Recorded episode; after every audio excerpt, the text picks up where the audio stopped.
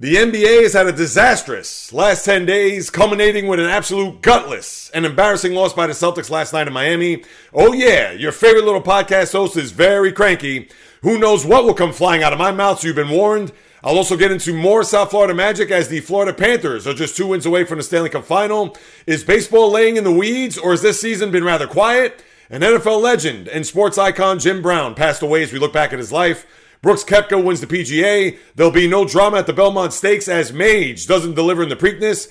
And controversy with a decision in the Devin Haney Vasily Lomachenko fight. Strap yourself in because the first part of this is why I love to do what I do. It's all coming up, but first, this message. J Reels here, just passing by to send a brief reminder to please subscribe, rate, and review this podcast, the J Reels podcast on wherever you listen to your podcast, whether it's on Apple, Google, Spreaker, Stitcher, Spotify, iHeartRadio, Luminary, Castbox, all of the major platforms that are out there. Whichever one that you listen to, once again, just throw me a few stars, write a review. I would greatly appreciate it just to increase the visibility of this podcast with all the others that are out there, especially this one, which covers all sports in roughly one hour. Where else are you going to get that? So if you can go ahead and please do that, I would sincerely and gratefully appreciate it. And with that said, let's get it. The J Reels podcast begins in five, four, three, two, one. Let's get this sports podcast party started, all right?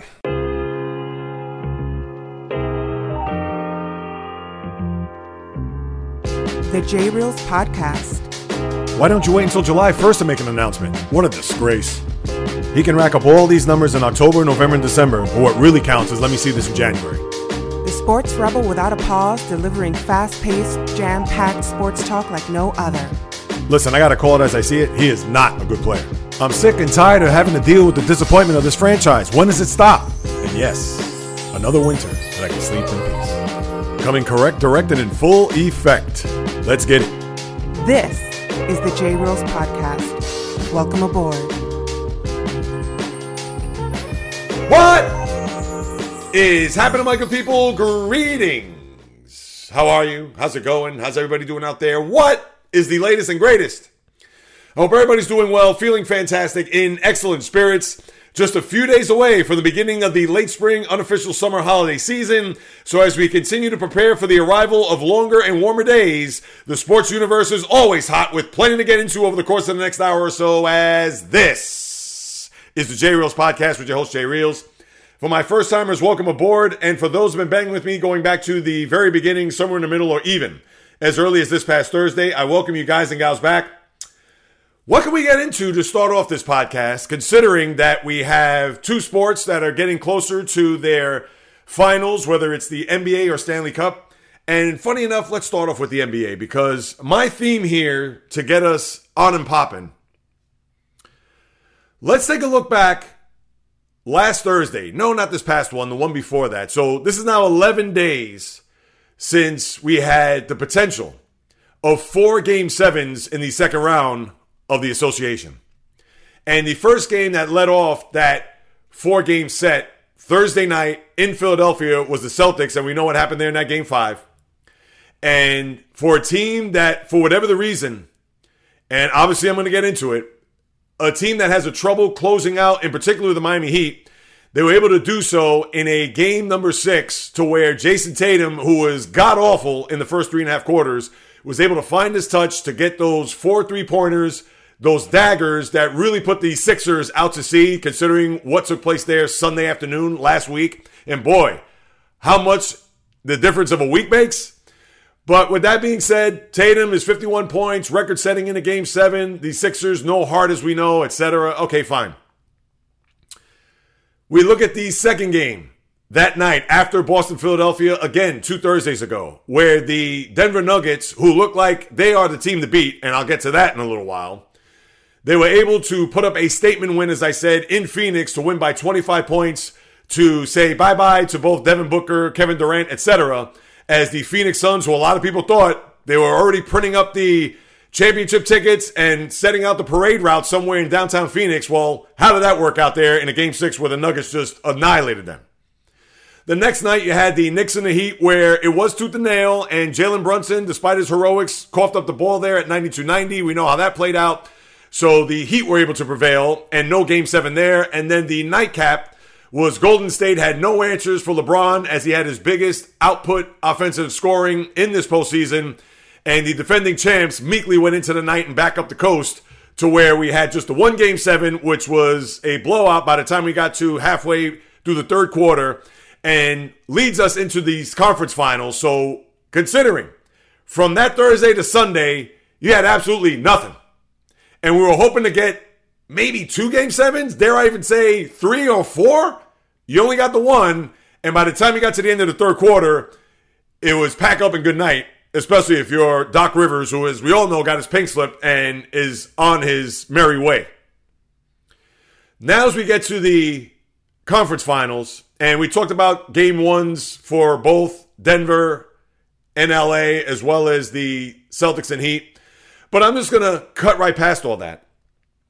Because although I give the LA Lakers some credit, because they have shown some fight, they have shown some toughness, and granted that they did lose all three of the games here to set us up for a game four tonight in LA, where the Nuggets are looking to get to some rarefied air, considering where they're from in the Mile High City, and how they are just this close to making it to their first NBA Finals in their franchise's history, and knowing that this team is on a mission.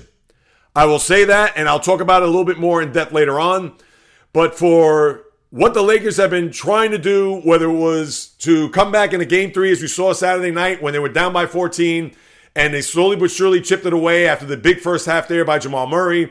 And another pedestrian game for one Nikola Jokic. But this is the thing about the Nuggets, and this is why I think that they're going to be the team to beat, is that they've been able to throw so many different players at you, whether it's Kentavious Caldwell Pope, who has that championship experience from his days in the bubble with the Lakers, winning a title in 2020, or a guy like Bruce Brown, who is a glue guy. Yes, I understand his name's not sexy and he's not going to jump out the page, but he is not a fearful guy. He's going to try to make shots and do his thing. Michael Porter Jr., you'd like to see a little bit more, but we understand the talent level is through the roof.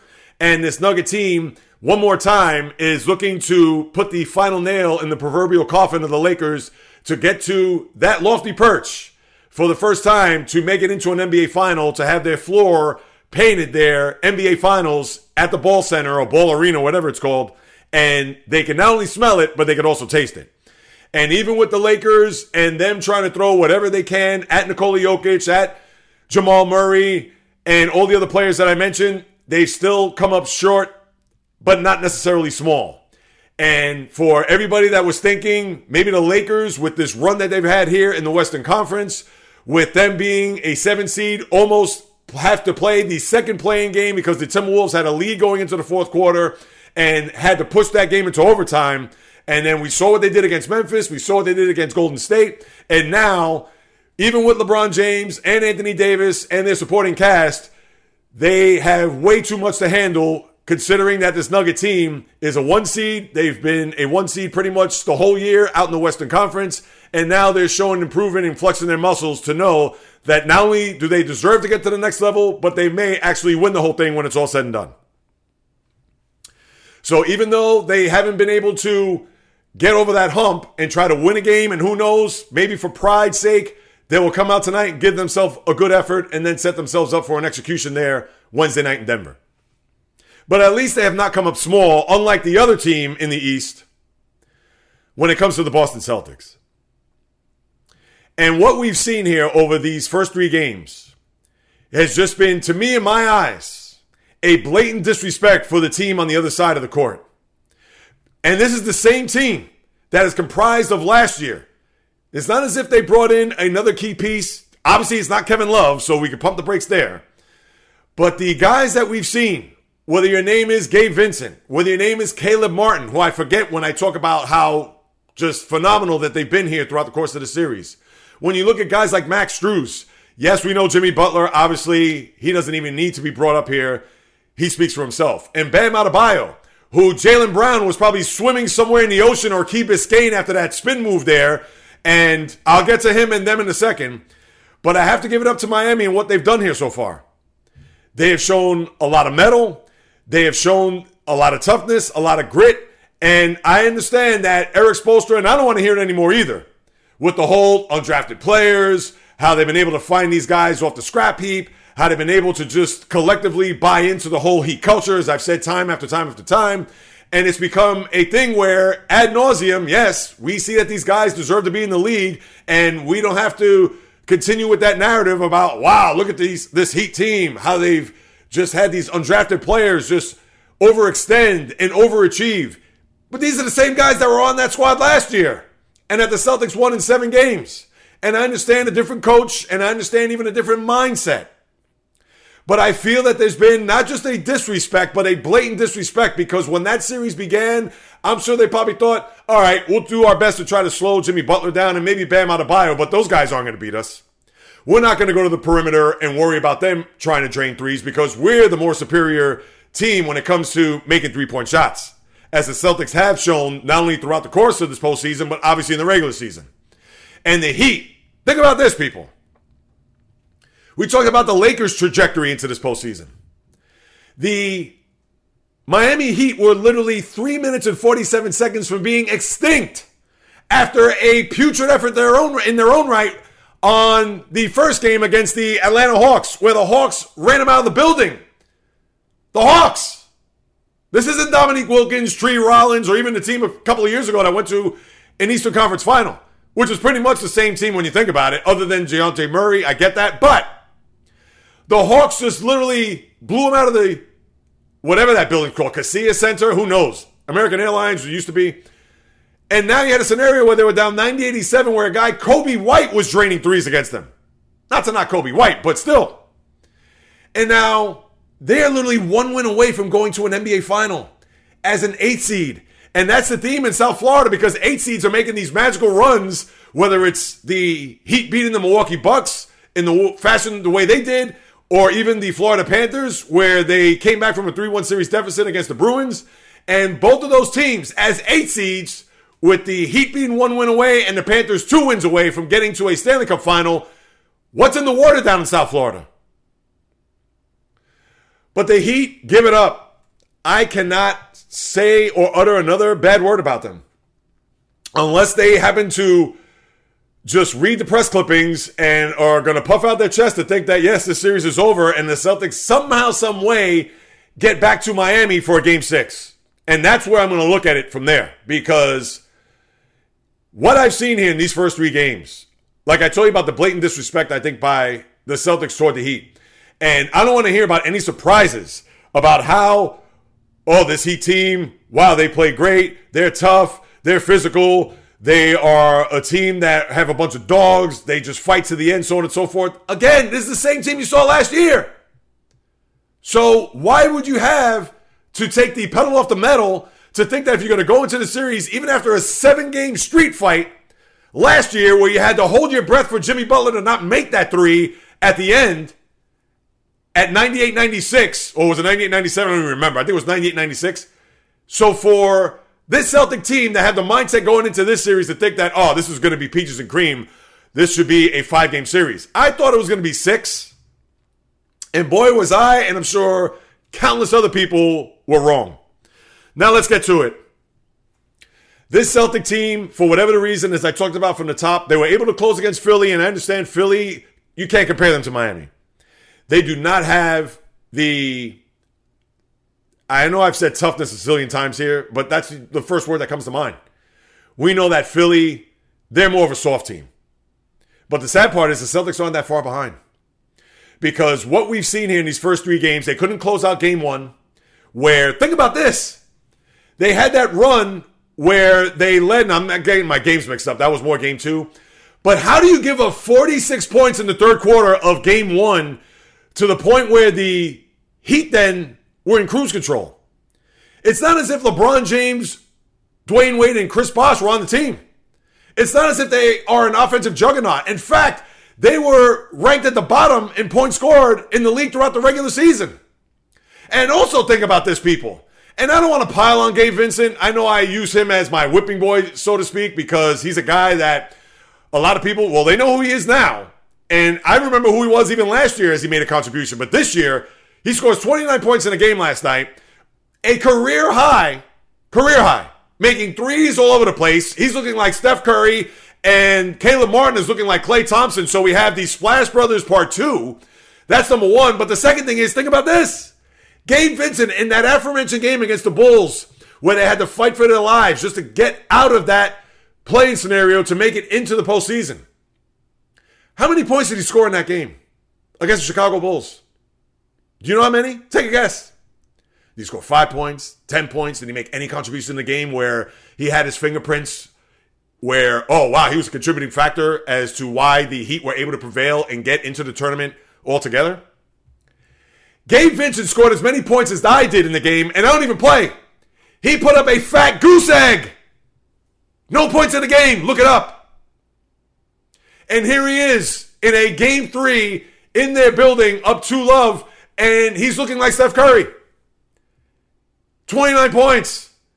So if you mean to tell me that this team, Celtics that is, had zero respect or very little respect for one Gabe Vincent, well, maybe they will change their outlook here as they try to save themselves from just a complete and epic collapse and embarrassment tomorrow night in the game four and getting swept out into Key Biscayne, into the ocean, and right back up north to Boston. This Celtic team, even in game two, where they had that run there where they made it 13, and then all of a sudden the Heat just kept chipping and chipping and chipping, and the Celtics couldn't make shots. To the point where at the end of game two, and I understand Jayson Tatum and Jaylen Brown, I'm going to get to them, they didn't score any points in the fourth quarter, especially in games one and two. Now, I know Tatum had a bunch of free throws in game two, but he didn't make a field goal. Same for Jaylen Brown.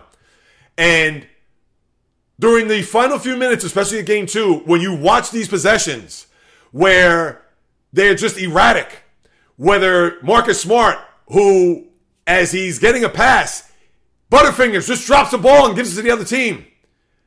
Jaylen Brown forcing passes across as if they were being intercepted by a thrown by a rookie quarterback where the secondary just picked it off and went the other way for a pick six. Or Jayson Tatum as he's trying to get to the basket and it looks like it was the first time he ever stepped on a basketball court. Watching those final few minutes of game two, I said to myself, wait a minute. They might as well have me out there playing basketball. And now let's get to last night. Because just when you thought, okay, this team has not played well at home in these last two years. I get it, two different coaches with Udoka and now Joe Mazzulla. But what was that effort last night? That was as low, as gutless, as putrid, as embarrassing as I've ever seen a Celtic team in the playoffs ever. And I could go back to, I know they brought up the biggest blowout or biggest deficit as far as a loss goes, that 47 point, I think it was game one when they lost to the Orlando Magic. That was when the Magic went to the finals that year. But the Celtics had nobody on that team. Dominique Wilkins was on that team. That's all you need to know. And he was far Pete Dominique from his days in Atlanta. So I'll just leave it right there. You had the game three. This is the game that comes to mind. NBA Finals, 84. Now, I understand, Jay Reels. What are you coming out saying that? You're talking about Larry Bird, Robert Parish, Kevin McHale, a team that won a title three years prior against a Lakers Showtime team. No, I understand, but my point is, is that game three, they got ran out of the forum.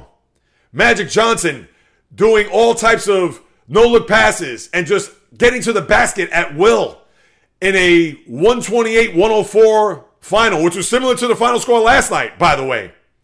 And what happened in game four?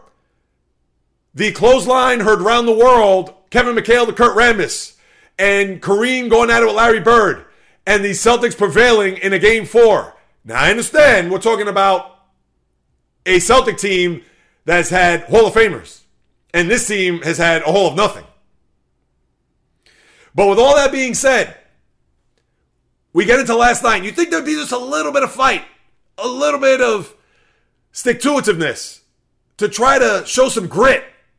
And what did you see?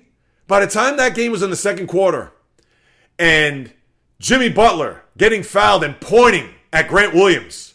And yes, I didn't even bring up that scenario with Grant Williams in game number two. And yes, give it up. He was the only guy that showed any type of will, any type of I hate to use the word again because right now my brain is just all over the place.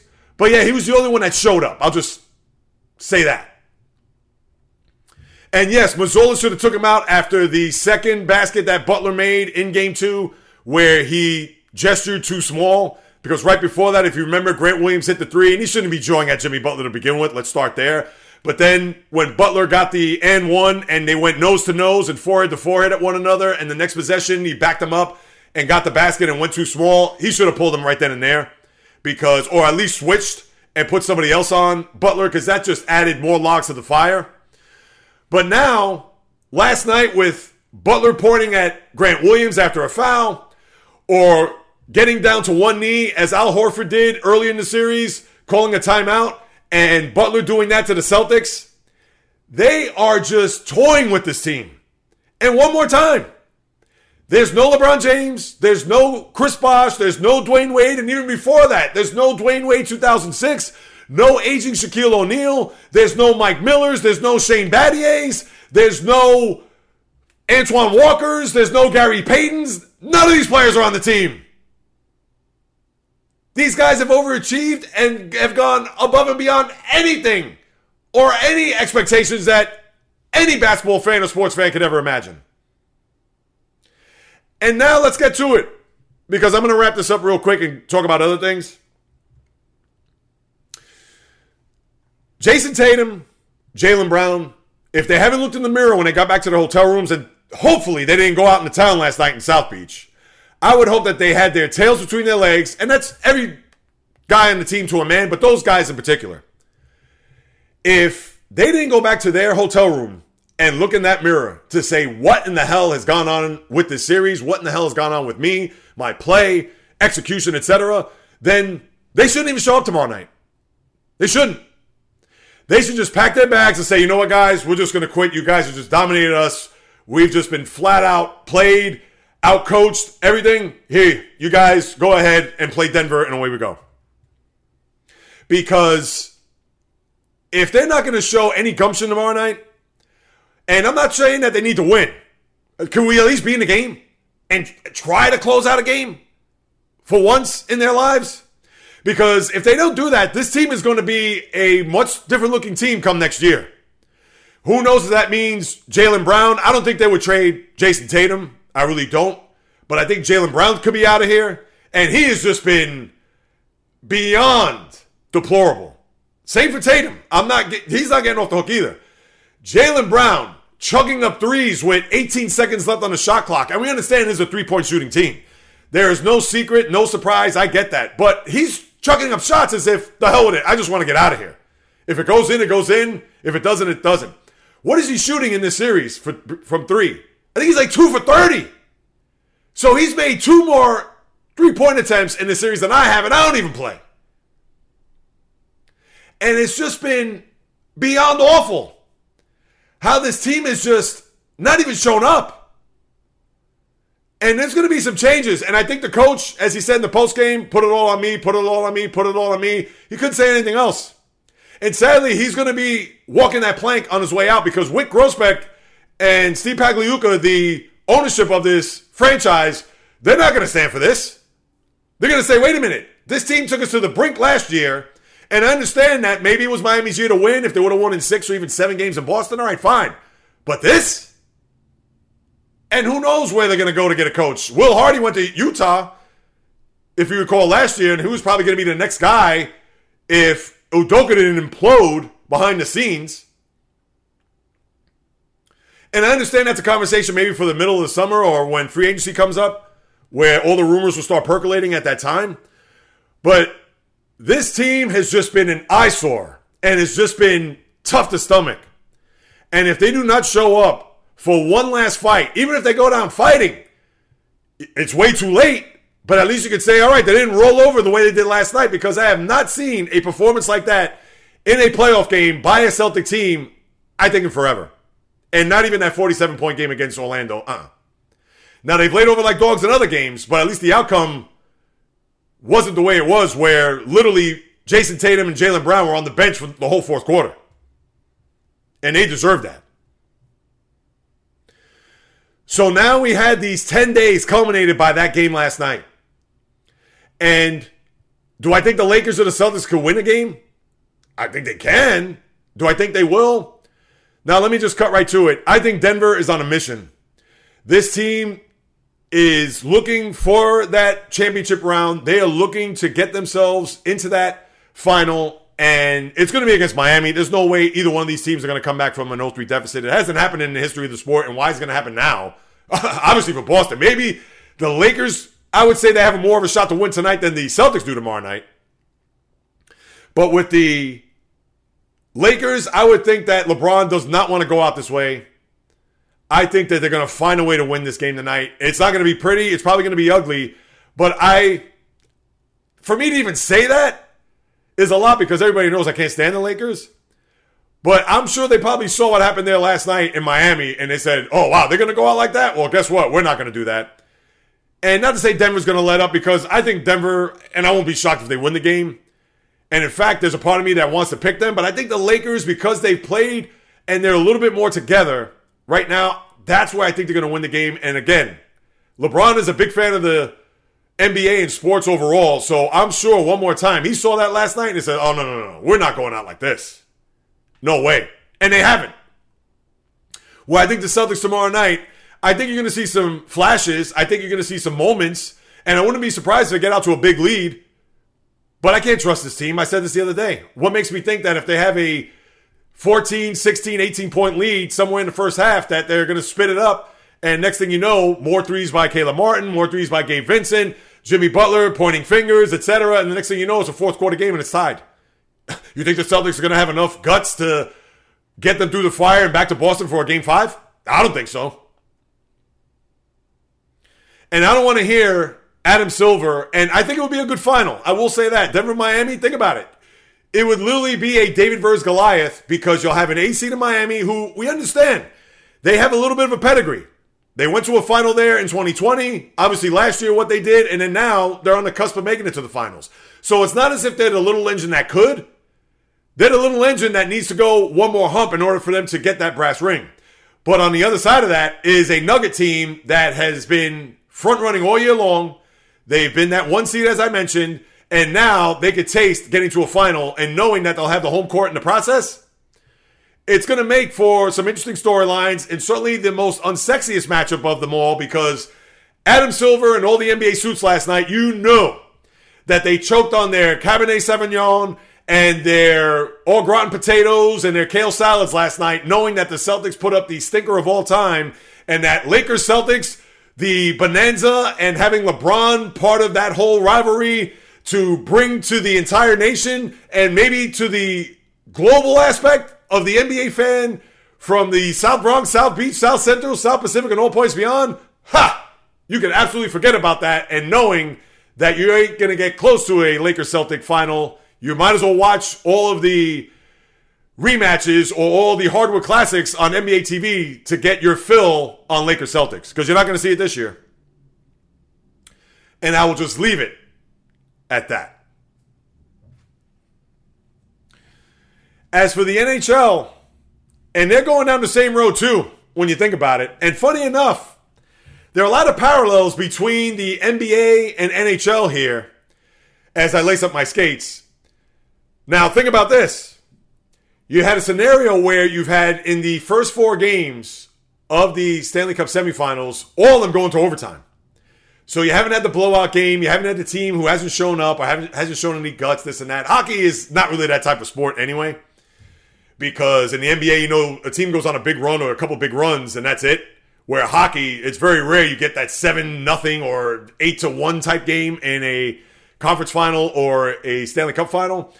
But the reason why I bring it up is because you have the parallels here just so similar.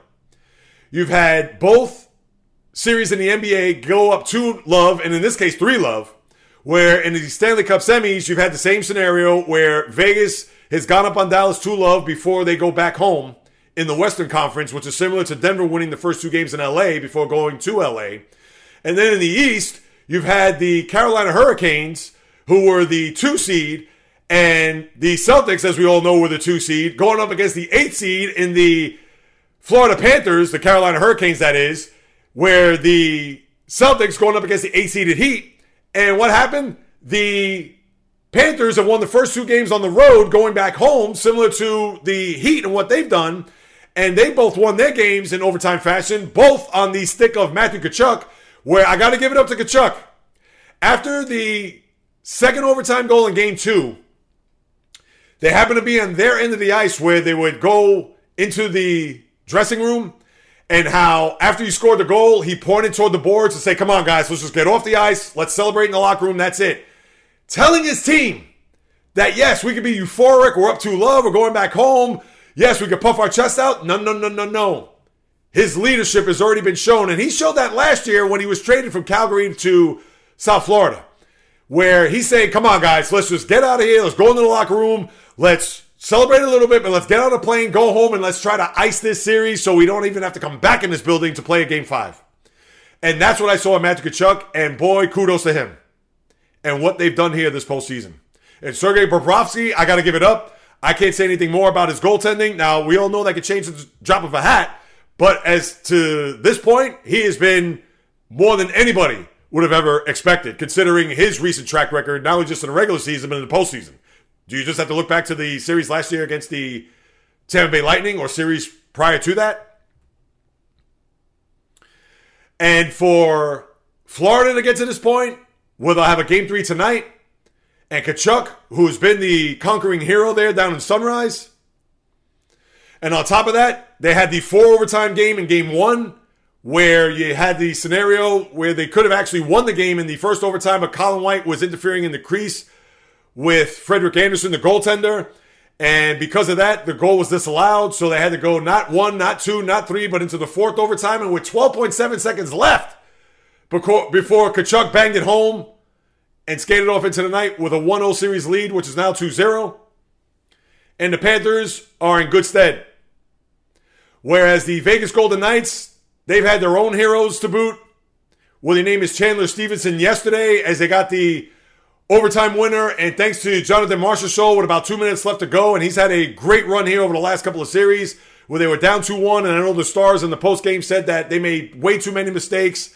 And to have that goal, and you just knew it. Once that goal was scored and the Golden Knights tied it, something in my gut told me that mm, Dallas going to lose this game. And sure enough, not deep into the first overtime, you had Stephenson become the hero, and the Golden Knights are now two wins away from getting back to the Cup in which they did in their inaugural year back in 2018. And Dallas, yes, they've been nip and tuck and played tooth and nail, but they haven't been able to get that key goal. And mind you, you had that wild third period in game number three where they were able to get the equalizer there late. I believe what Jamie Benn with about a little bit more than a minute to go. No, it was actually it was the goal was at 18:01, so less than two minutes to go in the third, with the empty net and a man pulled or the goalie pulled, they were able to get the game tying goal. And you probably thought then and there that oh maybe Dallas could somehow steal this game and make this a series. No, that was not the case. As you saw the Golden Knights get the goal there, which they actually could have had the goal with the open net, but they banged it home off of Oettinger, the goaltender there, and the Golden Knights are up to love to the point where even though these games have gone into overtime, and even though they've been thrilling, and that's the beauty of Stanley Cup playoff hockey. But you have a team that's going to go home up 2 0 and a team that's on the road going back to their building down 2 0. Now, will any of these series have length? I picked Carolina to win in six only because they are a team that have been together. They've been very steady, defensive oriented, and they haven't been able to score goals. And the Panthers can. They have a lot of good goal scoring threats on that team. And they haven't been able to deliver. Where Dallas, we know that they've been a puck of the bounce here, some mental errors. Right, they could have won game one and should have hung on the even win yesterday. And it could be up 2 love in the series. But that's not the case. But the NHL, as it is, they're going to have a cup final that they may not like. Now, Florida and Vegas will have a little bit of appeal because you'll have that same scenario. Just like I said a few minutes ago, the parallels between the NBA postseason and the NHL postseason. You may have a matchup of an eight seed in the Florida Panthers against the one seed in the Vegas Golden Knights out west, which would be Denver, Miami all over again, but on ice. And I think that would be the more compelling series if you're Gary Bettman and company, because the last thing you don't want Carolina there. Nobody could pick out five players, and I'm sure you can't even pick out three players on the Panthers, but a lot of people know who Matthew Tkachuk is. People know who Alexander Barkov, maybe not to a man, but the sports fan knows. And Aaron Ekblad, the defenseman. There are people that know. Carolina, they're a nondescript team. Yeah, they're defensive, but they don't really have a star on their team. What? Teuvo Teravainen? I mean, seriously? And Andrei Svechnikov, who hasn't seen the ice, as we all know, throughout this postseason? No. People are going to gravitate to those type of guys. Tkachuk is a fiery guy, hard-nosed player, goal scorer. That's one guy that you can hang your hat on. He's their version of Jimmy Butler. So the NHL, Florida, Vegas, that's what it's looking like right now. And even if it's Florida, Dallas, uh, I'm sure they don't want that, although Dallas is a big market. But Vegas, I would think that Gary Bettman and the suits there at the NHL offices, they would look at that and say, hey, we got a David and Goliath matchup, although it may not be the case considering that hockey is a totally different beast when it comes to this because we all know the hot goaltender or the hot goal scorer could – supersede anything that the top seeded team can do. And the last round of the conference finals here for both of these sports, the fall and winter sports, NBA and NHL, right now are looking like a snooze fest. And granted, the NHL games, they all got into overtime. I understand. It's not as if these games have been 5 1 or just ho hum affairs. They've gone right down to the wire and to the sudden death in these first four games. But with both of these series up to love, can the Stars come back? I think they can because they're at home. And to me, if Florida plays from in front tonight, forget it. I can't see Carolina coming back from that. And as we all know, South Florida is far from a sports hotbed, but right now, oof, with the Heat and the Panthers, I tell you, you may have a double dose of some championship fever there when it's all said and done. I don't think the Heat are going to beat the Nuggets. I'll say that. But I can see the Panthers beating Vegas. And if you're in Sunrise or off of Biscayne Boulevard at this very moment, you got to be pleasantly surprised and pleased about how your hockey and basketball teams are going. And let's just see how the rest of this conference final between Dallas and Vegas, as well as Florida and Carolina, goes.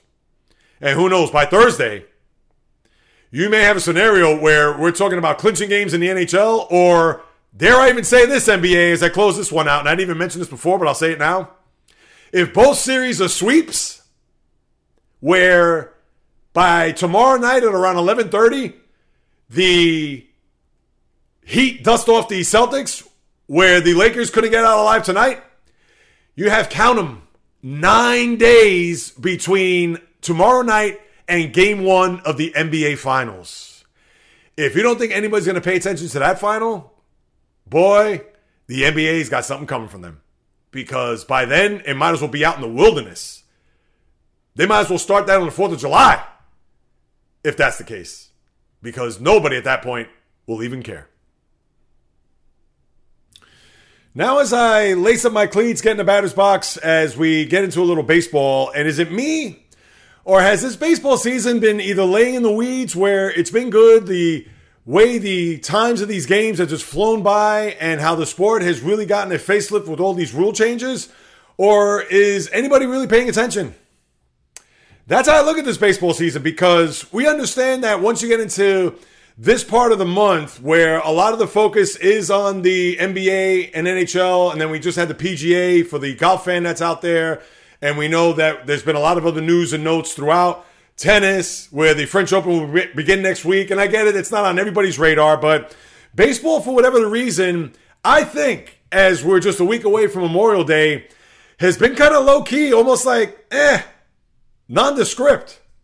And yes, we talked about the Rays and the great start that they've gotten off to. And we talked about some of the struggles with teams that have not been able to get out of their own way. Now, thankfully, the Mets have gotten back on the beam here. Winners of five in a row and in dramatic fashion, beating the back two or three against Tampa and then sweeping the Guardians over the weekend. But you haven't had a good grasp or even good feel, even if you're an average baseball fan or just a good sports fan, to where, yeah, you're going to follow your team or you're going to, on a day by day basis, see what's going to happen.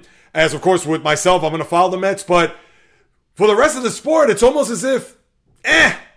And not to say that's a bad thing, but I don't know. Maybe once we get past the championship rounds in both the ice and hardwood that we could maybe now look at baseball a lot more in depth because that's pretty much going to be the only sport around. Besides a lot of the rumors with the NBA offseason, NHL, as we get ready for, huh, dare I say, two months from around this time, training camps in the NFL. But for baseball, listen, you know I'm always going to be fully invested. And yes, I understand that other things are more important this time of year. And what we're able to get a grasp of as, again, with Memorial Day being that barometer, not necessarily it's that first quarter of the season because we're already way past that. But Memorial Day, you get a better feel for how these teams may take into shape or form. And I already mentioned about Tampa and what they've done, but how about the Orioles? They go up to Toronto and sweep the Blue Jays, and they had a bad week too, considering they lost three out of four to the Yankees, and they had all that nonsense with Chirpgate and the scenario with Domingo Germán. I know it was more of the Yankees, but still, they had a bad week there and then to get swept by the O's over the weekend, which makes a fascinating series upcoming. Three game set in the Bronx starting tomorrow, where the Orioles will invade Yankee Stadium. So that's going to be a very compelling series as the Orioles have a three game but four in the loss lead over the Yankees in the AL East. So that's one series that we'll pay attention to when we get closer to Thursday in the next podcast. You have Jose Altuve come back from that thumb injury he suffered during the WBC and didn't really put too much of an imprint. What did he bat? 222 over the first three games. But don't look now. The Houston Astros are certainly back where, maybe not where they once were, even though Framber Valdez had an excellent game there yesterday as he got himself a sweep. Now, mind you, they played the awful Oakland A's, and they're on a pace to break the 62 Met record of 40 and 120. They're currently 10 and 38, and if you do the math, they're going to surpass that. They'll be lucky to even get 40 wins this year with the way they're playing. And who knows, there may be a stretch where they'll play 500 and I'll balance out. But right now, the A's are just, ugh. You might as well put a AAA team against them, and who knows, they may actually have an opportunity to beat them. Now, I know it's a big diss, but you know what I'm saying, people. Please don't take me literally, but at the same time, huh, the A's are that bad. But with Altuve back in the mix and now just two games behind the Texas Rangers in the AL West, that's something to keep an eye on. As far as the National League, the Padres, they have just been god awful here, and who knows what's going to happen in San Diego. Now, it's a little bit too early, but Bob Melvin, you got to wonder whether or not he could corral this team to get themselves back on track because they have not played well at all. And they're going to be east this week as they go to Washington. Maybe that'll be a panacea for some of their ills, but they could barely beat the Kansas City Royals at home. So, what would make me think that they'll have success in Washington? And then they'll invade the Bronx over the weekend to start off the Memorial Day festivities with three games in the Bronx. So that's not going to be an easy series for them. So the Padres, who are currently 21 and 26, and the Dodgers, who have played very well here, as they have gotten back on their lofty perch, but also give it up for the Arizona Diamondbacks. A lot of people thought that this was a team that could surprise people, maybe be in the wild card mix late in the year. And right now, they're just one game in the loss behind the Dodgers now, do we think they're going to compete for a division? I can't say that right now. And a team that has a lot of young players, good players, led by Corbin Carroll, the guy that they signed, what, eight years, 100 and some odd million. So that's one guy that you're certainly going to hang your hat on if you're a Diamondback fan or a baseball fan that can look and see that, yes, this is going to be the leader of this team moving forward. But for the NL West, we would think that the Dodgers, even with their pitching now tattered and torn, Dustin May, as I talked about on Thursday, had to leave a game with a forearm strain. So that certainly does not help when you don't even have Walker Buehler there. And then Julio Urias, their left-hander, who's going to go into his free agent year upcoming, had to leave with a hamstring strain, and he's on the 15-day IL. So the Dodger pitching staff is certainly going to take a hit here. They may come back down to earth. So we'll certainly keep an eye on that and see how they fare here over the course of the next couple of weeks. And then the Mets, as I mentioned, they went from fourth place up to second place as they're now two games over 500 after just some putrid baseball there for the last three and a half weeks. So let's see if they could get themselves right as they go to Chicago this week. They play the Cubs for three, which they've never really played well at Wrigley Field before going to Colorado there over the weekend before hosting the Phillies next week for the first time this year. So that's what you have there with the baseball. Because other than that, Not really much. I know the Cardinals have played better as they dug themselves out of that deep hole there in the early part of the year. So let's see if they can get themselves back to 500. They're still six games under, but they played a lot better. So we'll wait to see what's going to happen there. The Pirates are hanging in. The Brewers have not played well as they're just a game ahead of the Pirates who got off to that great start. They've certainly fallen on hard times, but they are still hanging around. For how much longer, we shall see. But baseball, that's pretty much what you have there. And then the AL Central, I know that the Twins, by default, are going to win that division unless the Guardians have a run in them similar to what they did last year. Because if you recall, August and September, they just ran right through the AL Central and won a division and actually had a pretty good postseason as they beat Tampa, as we know, in those two games during the wild card and then gave the Yankees all they could handle by going to a fifth game at Yankee Stadium. But that's what you have in baseball so far. There really isn't much else to dive into or even discuss. So when we take a look at baseball in a whole, hopefully once we get to next week and maybe even to the middle of the week, especially with that Oriole Yankee series, we'll take a closer look at that. But baseball has been, for the most part, under the radar, even with the quick games, which I love, and with some of the rule changes that have made the sport a lot more exciting. And I hope it's gravitated a bunch of new fans as well as the old fans alike. But I guess once we get deeper to the summer and we think that the cream would rise to the top when it comes to the top heavy nature of baseball with the competitive balance that we would think Seattle would be up there as well as Toronto, although they've hit some the skids here, but we know there's going to be some separation. So whether or not the Pirates can hang in there, whether or not other teams, Texas is, has, you know, they have a big payroll, so we expect them to be up there this year, even though that they have not been good over the last four, five, six years. The Orioles, we would expect them to play well. And a lot of these teams that you think, maybe even Arizona, can they hang around? Those are the teams that I'm looking at here as far as making this a long, hot baseball summer to where it's not going to be just the usual suspects and pretty much seating for both the American League and National League are going to be set before Labor Day when it comes to the playoffs. So that's what I have there with the baseball.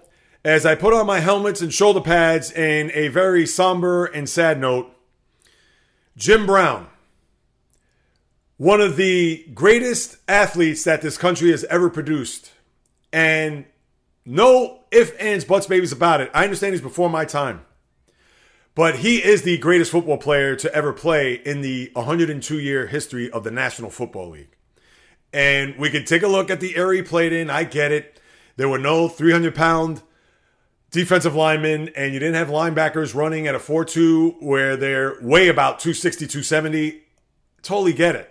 But we can't fool Jim Brown for that, for the time that he grew up and that he played in. But one thing we do know that at six foot two, 215 pounds, he was a men among boys. A guy who has been an all pro, was it, eight of the nine years, led in rushing, God knows how many years. A guy who walked away at the age of 30, who was the all time leading rusher in the sport.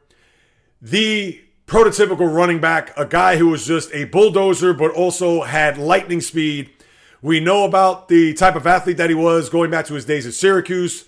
Not only was he a top lacrosse player, football player, track, basketball, you name it, the guy was just a freak of an athlete. And this is going back to the 50s.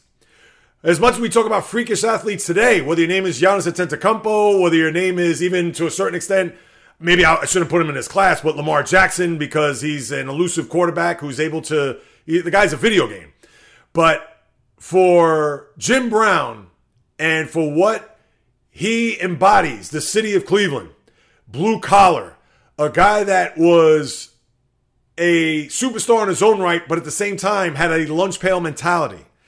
A guy that would not only just go through you, but he'd also go around you. And the prototypical running back, and yes, there's been many others after him that have surpassed him as far as the all time rushing lead where it was Barry Sanders who could be as elusive and juke you out of your cleats, where there's a guy like Eric Dickerson who had that upright running style, who was a gazelle in the open field. Walter Payton, the epitome of a running back when you talk about just sheer will, toughness, just graceful. His nickname was Sweetness. What more can you say about him?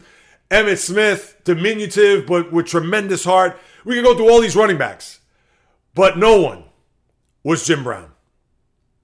As evidenced by his career, as evidenced by him stepping out at the age of 30 to pursue acting, and what he did afterwards, becoming an activist, becoming a guy who was the focal point of gang violence in South Central LA, trying to split up the Crips and Bloods and try to not have the black on black violence that we've seen that has been pervasive in this country, especially when it comes to the inner cities and what he did there and his work, his charity, etc. Thursday died at the age of 87, as announced by his wife on Instagram.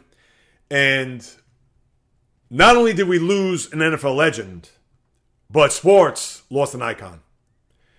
Because when you're the number one player in the history of a league where it is impenetrable, it is bulletproof, it is the shield, and you are the guy that stands amongst all the other greats that have played this game, then you know you lost somebody enormous.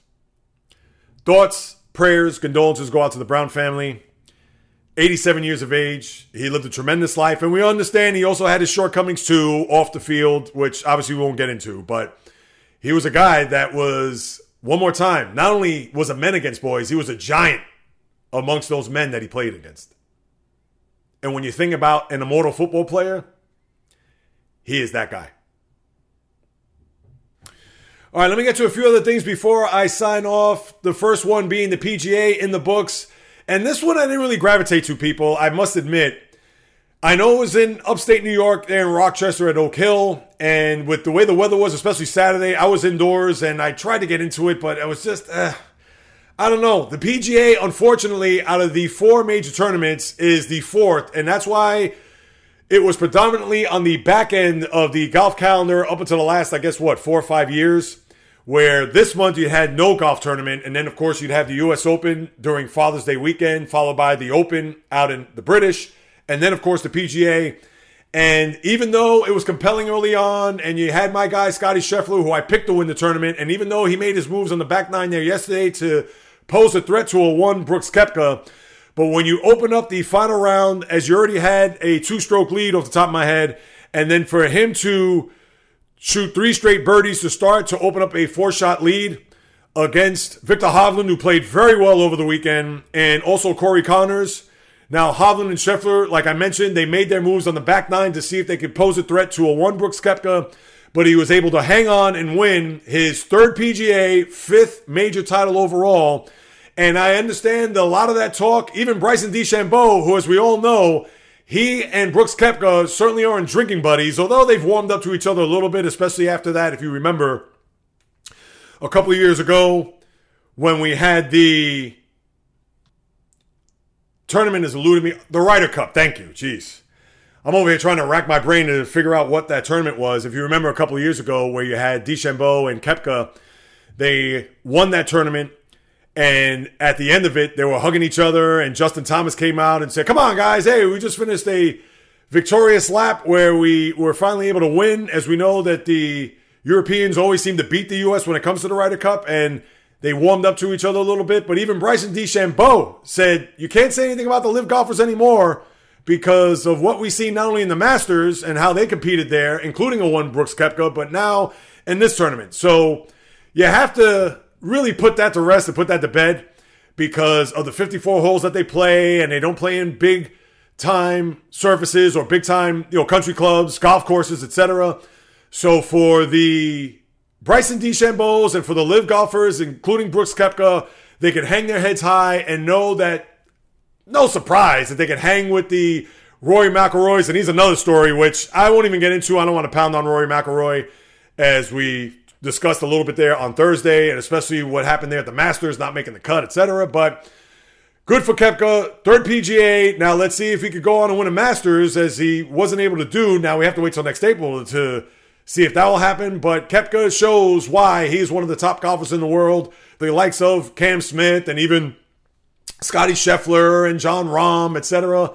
And Rahm didn't have a really good tournament either. So, and you kind of expected that considering that the Masters champion, who has been flying from the start of the year, to do that in back to back tournaments, not going to be easy. You're going to face a little bit of pressure. And Rahm, who had a bad tournament for him, a real bad at that, it was a plus seven overall. So you couldn't find him with a GPS roadmap and a magnifying glass. But give it up for Koepka as he wins, and now we get set for the U.S. Open, which will take place next month, again during the Father's Day weekend. Well, that be the 15th through the 18th. So the third major golf tournament will take place then as we continue to move on this golf season. Now, let me get to tennis real quick because some startling news came out this week about Rafael Nadal and the French Open, which begins a week from today. And we know Nadal has been the king of the clay surface and the king of Roland Garros. Well, we're not going to see him at all, not only during that tournament, but for the rest of the year because of this hip ailment that he has. And you also have a couple of other guys that aren't going to play in this tournament, including Nick Kyrgios, who had an incident with his mom in a robbery where he injured his foot. You also have the other Italian player, Matteo Berrettini. He's not going to perform. So I'll talk more about the French Open there next week which looks like it's going to be Novak Djokovic's uh, tournament to lose, unless a one Carlos Alcaraz has something to say about that. But for Nadal, who, as we all know, is a master when it comes to playing at the French, and with this hip injury, he even stated that he is not going to play the rest of this year, and that 2024 is going to be his final go around, his swan song, and say goodbye to the sport. As injuries have mounted and they've caught up to the all time great, 22 Grand Slam titles in his back pocket, tied with Novak Djokovic, which would have been fascinating theater if Nadal was healthy, but we're not going to get that. So for Nadal, that is a tough break for tennis.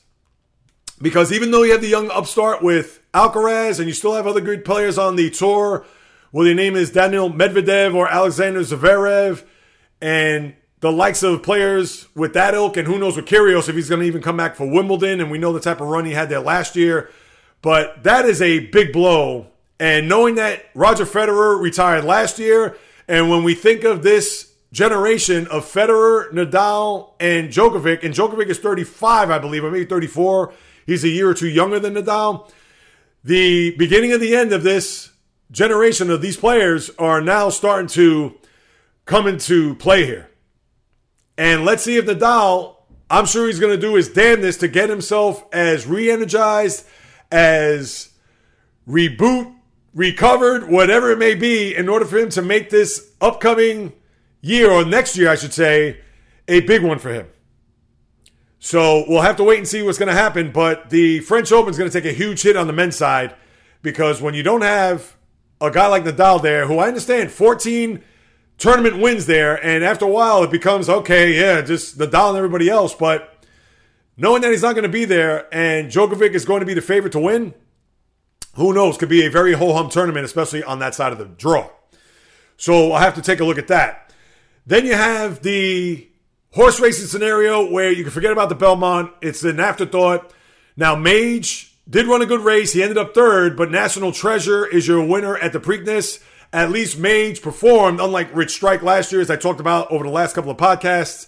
So for those who were thinking maybe a triple crown threat was in order for one Mage to see if we could get to the Belmont with some excitement and some hoopla, uh-uh, not the case as we have that go down the tubes from the events that we saw in Pimlico there Saturday around 6:30.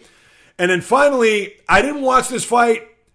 I know this Devin Haney is a guy that is on some people's radar and I know who the guy was. He's a lightweight. He's a guy that is up and coming. Who knows? Maybe he could be an opponent for one Gervonta Davis, as we talked about there a few weeks ago with his fight with Ryan Garcia. But based on a lot of the things that I read and a lot of the things that I've even heard, that Lomachenko got robbed in this fight. And whoa, shocker that a boxer got robbed in a decision there by the judges. And it was unanimous that Haney won on all three scorecards, where Lomachenko, a lot of people thought he was the, the aggressor. And granted, on two of the judges' scorecards in the first six rounds, I believe Haney won four of them. But it was the back end of the fight that a lot of people thought that Lomachenko was the better fighter, was the more aggressive fighter. And yes, he did throw more punches, but he had more misses. So we could look at those percentages and say, oh, wow, he was able to connect more. And yes, he did have a lot more impactful shots throughout the course of the fight based on what I read. But now I didn't see it, so I can't really judge it and base it on that. But obviously, what you read is what you're going to read. And I went down a couple of rabbit holes to just get a better feel for this. Even Lomachenko's managers said that they're going to protest, which, all right, pump the brakes on that because we all know that's going to be an exercise of futility. But for Lomachenko, who in his own right, with everything that's happened in his country, Ukraine, and what he's had to go through, and he's still living in Ukraine. So this is a respite for him, considering what he's got to go through in his war torn country. And I'm sure he probably feels slighted. He probably feels jobbed. And who knows if there's going to be a rematch at some point down the road. But Haney lives to see another fight, and we'll get to wait to see if Gervonta Davis is going to be on his radar. I would think that's going to be for maybe sometime next year, if I had to guess. I think that would probably be too soon for those two guys to square up in a ring. But you had that there on Saturday. And again, boxing, maybe not a black eye because it wasn't a fight that was everybody was paying attention to, unless you're a die the wool boxing fan. But for Haney, he, he was able to come out there alive, and Lomachenko, he has a lot of questions to be answered, especially by those judges, as to why it wasn't a closer fight or at least a split decision in that regard. So, boxing, another step back in a sport that, of course, as I've said time after time, has been on life support for at least a decade and a half. But that's what you got, people. And that's what one hour encompassing in this podcast, doing what I love to do. Where else are you going to get that? Please tell me. My ears are wide open. And listen, that's not to knock anybody else that's doing this type of format out there.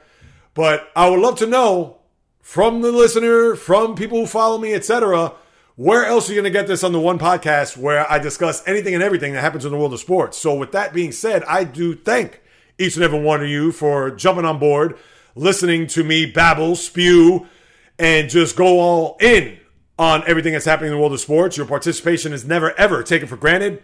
If you haven't done so, please subscribe, rate, review, throw me a few stars, write a review. I greatly appreciate it, as I mentioned at the very top, just so we can increase the visibility of this podcast with all the others that are out there.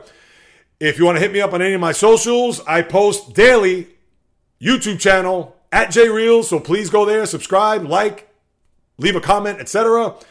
The other social media accounts, whether it's Instagram, Twitter, or Facebook, the J Reels Podcast. Twitter, JReels1, just a number. Or if you want to hit me up with a question, comment, criticism, even that if you want, please feel free.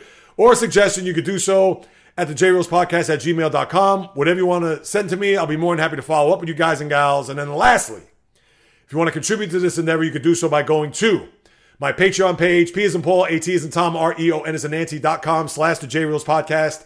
Whatever you want to put forth will go 100% to this endeavor, to the upkeep of the website, to the equipment, to anything and everything to make this experience into this microphone through your earbuds, headphones, or speakers that much more pleasurable, enjoyable, entertaining, and informative. Because one more time, people, whether you do or do not know, this is what I love to do. This is in the blood. This is in the DNA. And if you couldn't figure it out by now, then I don't know. You may have to come back on Thursday to listen to what it is I have to say then. Because I'm sure over the past hour, you heard nothing but fire, passion, energy, fury with my thoughts, opinions, analysis, critique, praise on anything and everything. That happened on the world of the diamond, ice, gridiron, hardwood, golf course, racetrack, tennis court, boxing ring, octagon, you name it. From my lips to your ears, from my heart to your soul, from where I am to wherever you are. The J Reels podcast always comes correct, direct, and in full effect. From the South Bronx, the South Beach, the South Central, the South Pacific, and all points beyond, peace, love, and God bless everybody. And until next time on the J Reels podcast, on the flip, baby.